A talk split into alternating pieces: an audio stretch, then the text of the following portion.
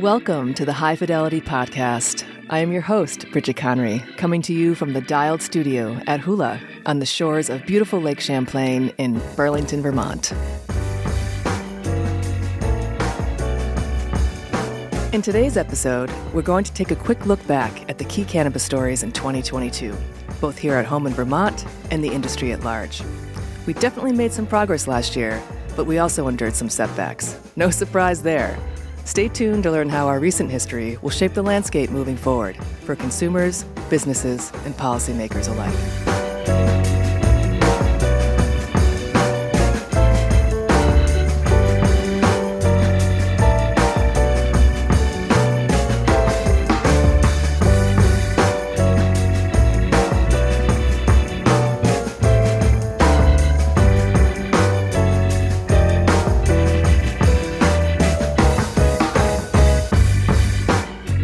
Welcome back and Happy New Year once again. 2023, here we come. But before we get rolling, let's look back at 2022 and the stories and events that will impact our industry moving forward. It has been a minute since we last reported on the market here in Vermont. Obviously, the biggest story in 2022 is that we finally launched the adult use marketplace. On October 1st, three retail stores opened their doors for business. We recently received the first sales numbers for that month from the CCB $2.6 million. On this amount, the Department of Taxation collected just over $329,000 in excise tax and $144,000 in sales tax. By state law, if needed, some of this excise tax revenue will be used to shore up any deficits in the CCB's annual budget. Of the remainder, 70% will be distributed to the general fund and 30% to the Substance Abuse and Prevention Fund, which is overseen by the Department of Health. The sales tax collected will fund after school and summer learning programs, a request of Governor Scott that was added to S 54, the bill to regulate and tax cannabis sales, passed back in 2020. The CCB expects to see higher sales numbers moving forward because more retail stores have opened, 25 in total as of January 1st, and more cultivators and manufacturers have successfully brought their products to market. According to the CCB website, as of January 4th, a total of 349 businesses have been licensed across all categories. As Kai Ryssdal likes to say, let's do the numbers. Let's start with how many of these licensed businesses fit into the two categories that were prioritized during the application process. 50 of the 349 are classified as social equity. That is about 14% and another 64 are in the economic empowerment category, or approximately 18%. Definitions of these categories can be found on the CCB website. 271 of the licenses are cultivators, indoor, outdoor, or mixed. 78% of these are Tier 1, the smallest sized operations, which set a limit for total plant canopy at 1,000 square feet. This underscores Vermont's initiative to support small craft growers. 31 are manufacturers, and 25% of these are Tier 1, which are defined as home occupancy businesses with no more than one employee and under $10,000 in gross annual revenue. This tier is unique to Vermont, so let's put it into perspective.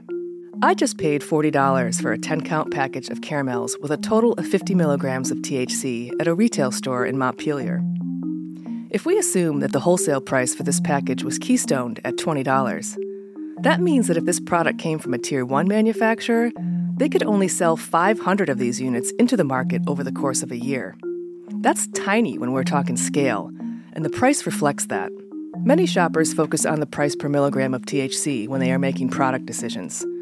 In this example, the price per milligram is quite expensive at 80 cents.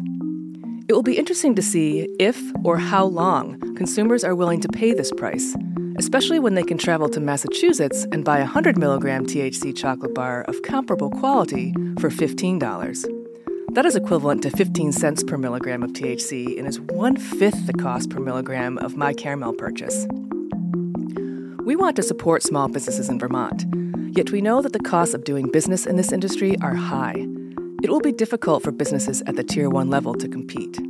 They're going to have to be smart about the products they create and that their margins make sense so that their retail pricing is in alignment with consumer expectations. If they're going to charge more, they better be beating the competition on quality. Moving on, three lab testing facilities have been licensed in the state. Two of these are operational and capable of providing all of the required analytical tests. This limited number of labs is definitely contributing to delays in product getting to market. We heard from Carrie Jagir, the CCB's Director of Compliance, in last week's interview that another cannabis centric lab will be coming online in the near future. Eight wholesalers. That's all I have to say about them for now. We believe wholesalers are going to play a key role, though, in the market as it develops. On to the retailers. 34 of them are currently licensed, and as previously noted, 25 of these are currently open. Nellie Marvel, Outreach and Education Manager for the CCB, recently stated in the press that she expects four more to be coming online in the next month or so. And finally, two of the three vertically integrated medical cannabis licenses have opted into the adult use market. Grassroots Vermont, located in Brandon, has decided against entering the new marketplace. Word on the street is that they are in the process of being purchased. The buyers will most likely be looking to take this vertical license into adult use. All right, that's it for the numbers. What else is happening in Vermont? Well, the biggest news is that in December, the CCB released its report to the legislature recommending the removal of the 60% potency cap on solid concentrates. This is good news. As long as the potency cap exists, high potency products like shatter and wax will remain in the illicit market in Vermont without the safeguards provided by the regulated market. The cap also encourages consumers to shop for these products in nearby states that do regulate them, like Maine and Massachusetts. This takes an important revenue stream away from our retailers, as well as tax revenue for our state budget. The cap was originally inspired by fears of misuse and abuse, a valid point. In order to assuage these fears and to promote public safety, the CCB would like the removal of the cap to be accompanied by the following 1 the authorization of consumer education campaigns and youth prevention programs. Two, a dedication of a portion of the revenue at the Department of Health for substance misuse prevention programs to fund these programs. And three, to make public health information, including safe dosage guidelines, readily available. It is now up to the legislature to act on this recommendation and to change the law. The CCB has done its homework here, and our fingers are crossed that we see a win on this one in 2023.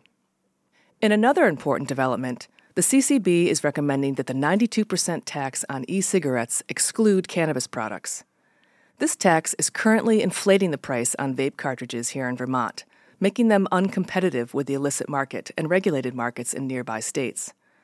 The tax is not applied to vape cartridges in the medical cannabis program. Finally, the CCB is taking over the hemp program from the Department of Agriculture in 2023. They are required to report how they will regulate this market to the legislature by January 15th. They reviewed their goals, draft guidelines, fee structures, and oversight responsibilities, among other topics, in a board meeting on December 21st. Here are some key highlights. The CCB will no longer regulate hemp cultivators. This will fall to the USDA. They will limit intoxicating hemp products to the adult use in medical markets, and as such, they will be subject to the same testing and public health requirements and product registration. These products are now defined as a consumable product with 1 milligram or greater of total THC per serving, or with more than 10 milligrams of total THC per package.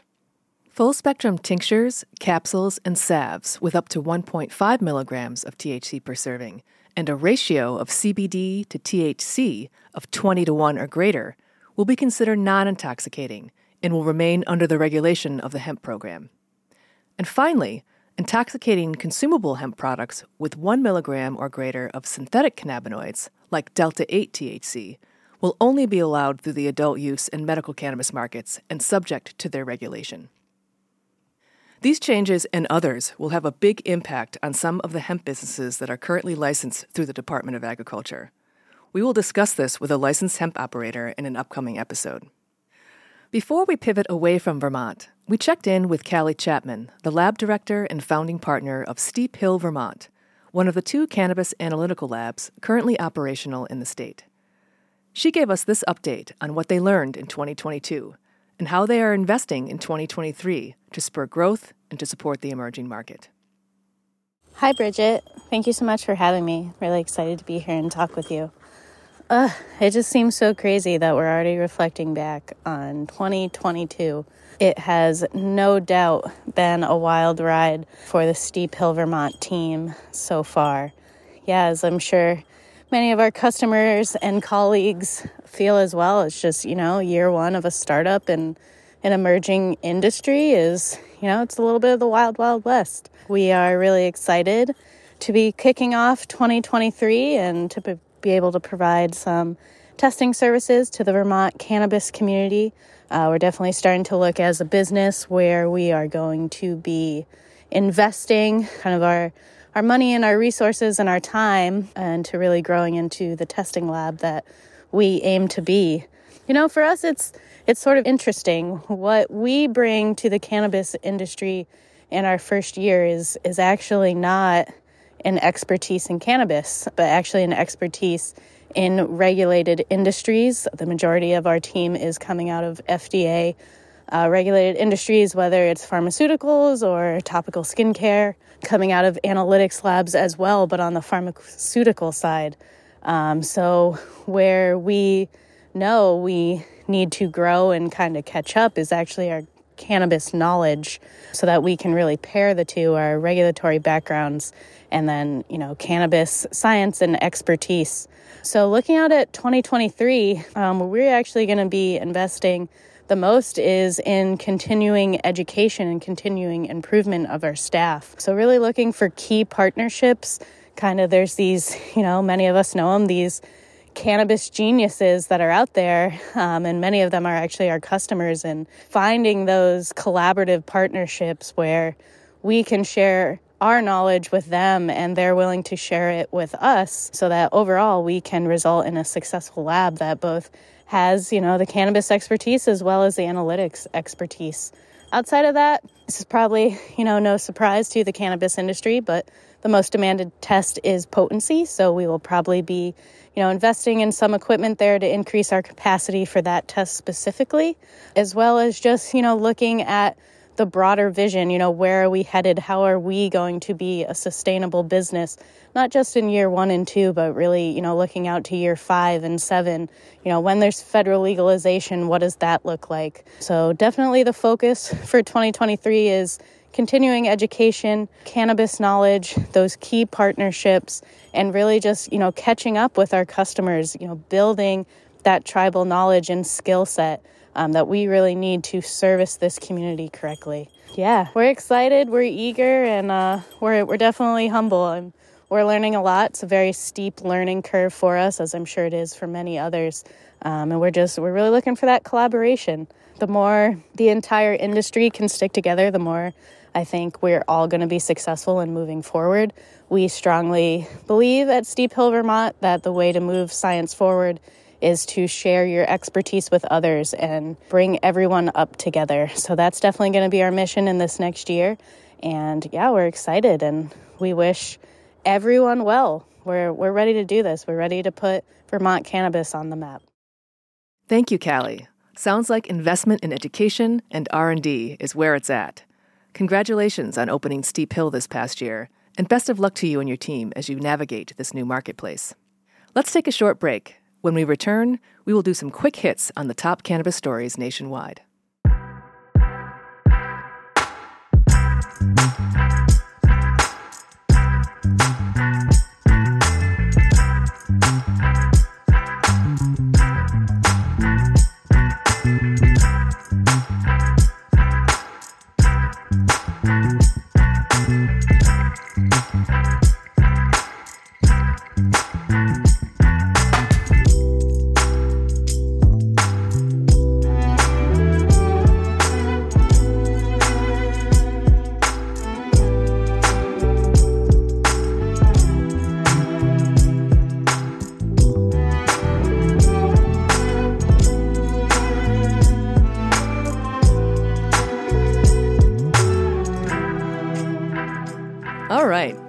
To the industry at large.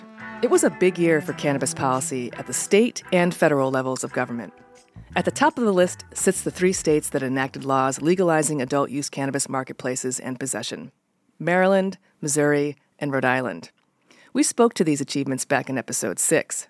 With these three states coming online, we now have 21 states and close to half of the U.S. population with access to a legal cannabis marketplace.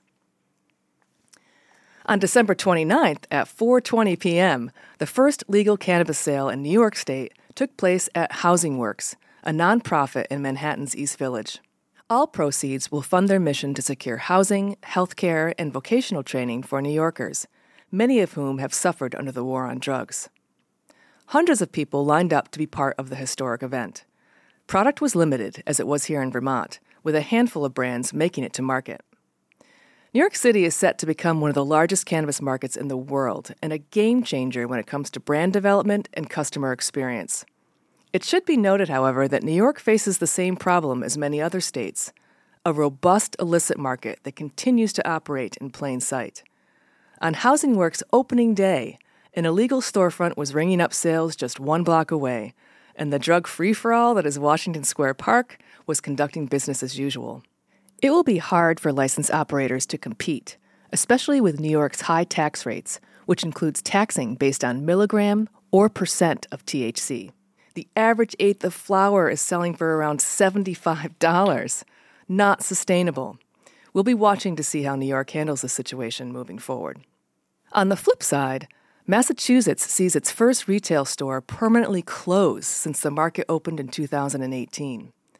The store, the Source Plus, was based in Northampton, a city of 30,000 residents with quite a bit of foot traffic from the students and staff of the five colleges located in and around town. At one point, Northampton had up to 12 retail stores, a situation we may see repeated here in Burlington. Industry leaders in Massachusetts cited oversupply and plummeting prices as the main factors. According to the news outlet Boston.com, the average price for a gram of flower reached an all time low in October at $7.76. That is almost half off from the $14 gram back in June of 2021. Vermont businesses should be paying attention to these trends as they are not limited to Massachusetts, and lower prices will entice price sensitive shoppers over the border. Speaking of prices, in 2022, the cannabis industry was left relatively untouched by the inflation that has affected most other goods and services. In fact, cannabis prices have been coming down due to oversupply, increased competition, efficiencies created by large operators, and the pressures of a still thriving illicit market. According to the Urban Brookings Tax Policy Center, 2022 was the first year that any state recorded a decline in tax revenue from cannabis sales and it occurred in five with relatively mature markets. At the federal level, we witnessed two rare occasions that bode well for the future. In October, President Biden issued pardons for simple cannabis possession charges. At the same time, he encouraged governors to do the same at the state level. Since then, we have seen mass pardons in states such as Oregon, Colorado, and Connecticut that bring the total number of pardons and expungements in 2022 to over 100,000. President Biden also signed the first cannabis specific piece of legislation loosening prohibition in over 50 years. This law, among other actions, eases the process for clinical cannabis trials and drug development and tasks specific government agencies with assessing cannabis's status as a Schedule 1 drug. We talked about this in episode 3. We can't talk about White House action on cannabis without mentioning the Brittney Griner case. Brittney is a WNBA star who was detained in Russia back in February for traveling with vape cartridges that contained less than one gram of cannabis oil. Cannabis is strictly prohibited in Russia, with severe penalties for violations. In the WNBA off-season, Brittney plays professional basketball in a Russian league, which pays her $1 million per season, much more than she earns here at home. That is a topic for another day, don't even get me started on the gender gap in pay that exists in professional sports here in the U.S. Brittney pleaded guilty to the charges, acknowledging that it was an honest mistake and that she used cannabis legally in the U.S. to manage pain. She was later sentenced to nine years in prison. Her detention and prosecution were widely seen as politically motivated due to the rising tensions caused by the war in Ukraine. President Biden was able to secure her release through a prisoner swap in early December. She was exchanged for a convicted arms dealer that was serving a 25 year sentence here in the U.S. It is a complicated situation for sure, and the emotions and opinions surrounding it were on full view in the press and in social media threads. Unfortunately, Brittney was used as a political pawn by Russia's President Vladimir Putin. True to form, he chose someone that would rattle the current political and cultural divides that exist in the U.S. a BIPOC, gay woman celebrity who consumes cannabis. This caused many on both ends of the political spectrum to rise up, call foul, and to either criticize or applaud the Biden administration for the swap. In the bigger picture regarding cannabis, it highlighted the fact that we have our own work still to do at home, where thousands of Americans remain imprisoned for low level, nonviolent cannabis crimes. At the legislative level, the Safe Banking Act failed to make any progress. Senator Mitch McConnell of Kentucky continues to be a roadblock for this piece of much needed legislation. It has passed the House of Representatives many times over. This means that capital will continue to be hard to come by for the entrepreneurs looking to enter the industry and for current operators looking to grow their business. It also leaves cannabis retail stores as targets for theft, as many remain cash only businesses. To add salt to the wound, many retailers lost access to their debit card processing services on December 5th, when some of the largest processors of ATM transactions cut off cashless ATM service providers from utilizing this technology. According to Bloomberg News, it is estimated that about a quarter of all cannabis sales have historically flowed through these systems. It is unknown at this time if the service will be coming back or if innovators will find a new technology as a workaround. Until then, some stores offer ACH transfer services like Dutchie Pay or AeroPay, and cash remains queen. All right, we need to end this episode on a high note. According to NORML, the National Organization for the Reform of Marijuana Laws, a record number of scientific papers about cannabis were published in 2022. Over 4,300 were published last year, up from just over 4,200 in 2021. Also, good news is that much of these studies are focused on the therapeutic benefits of cannabis. This is a big shift from years past when studies were performed to prove the potential negative effects of cannabis in order to support the narrative that cannabis has no accepted medical use and a high potential for abuse. These studies were often funded by NIDA, the National Institute on Drug Abuse. So, high five to the medical community and the scientific researchers of the world for leaning into plant based medicine and providing more evidence that cannabis does indeed have therapeutic benefit.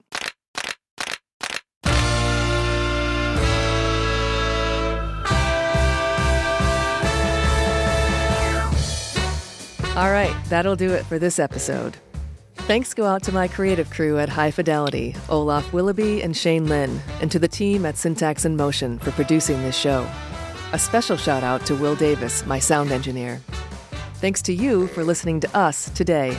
If you enjoy what you heard, subscribe on our website, hi5vt.com, or wherever you listen to podcasts. Better yet, like, share, rate, or leave a comment. You can request topics or interviews for our show by emailing us at bewell at hi5vt.com. We'd love to hear from you. Until then, be well and have fun out there.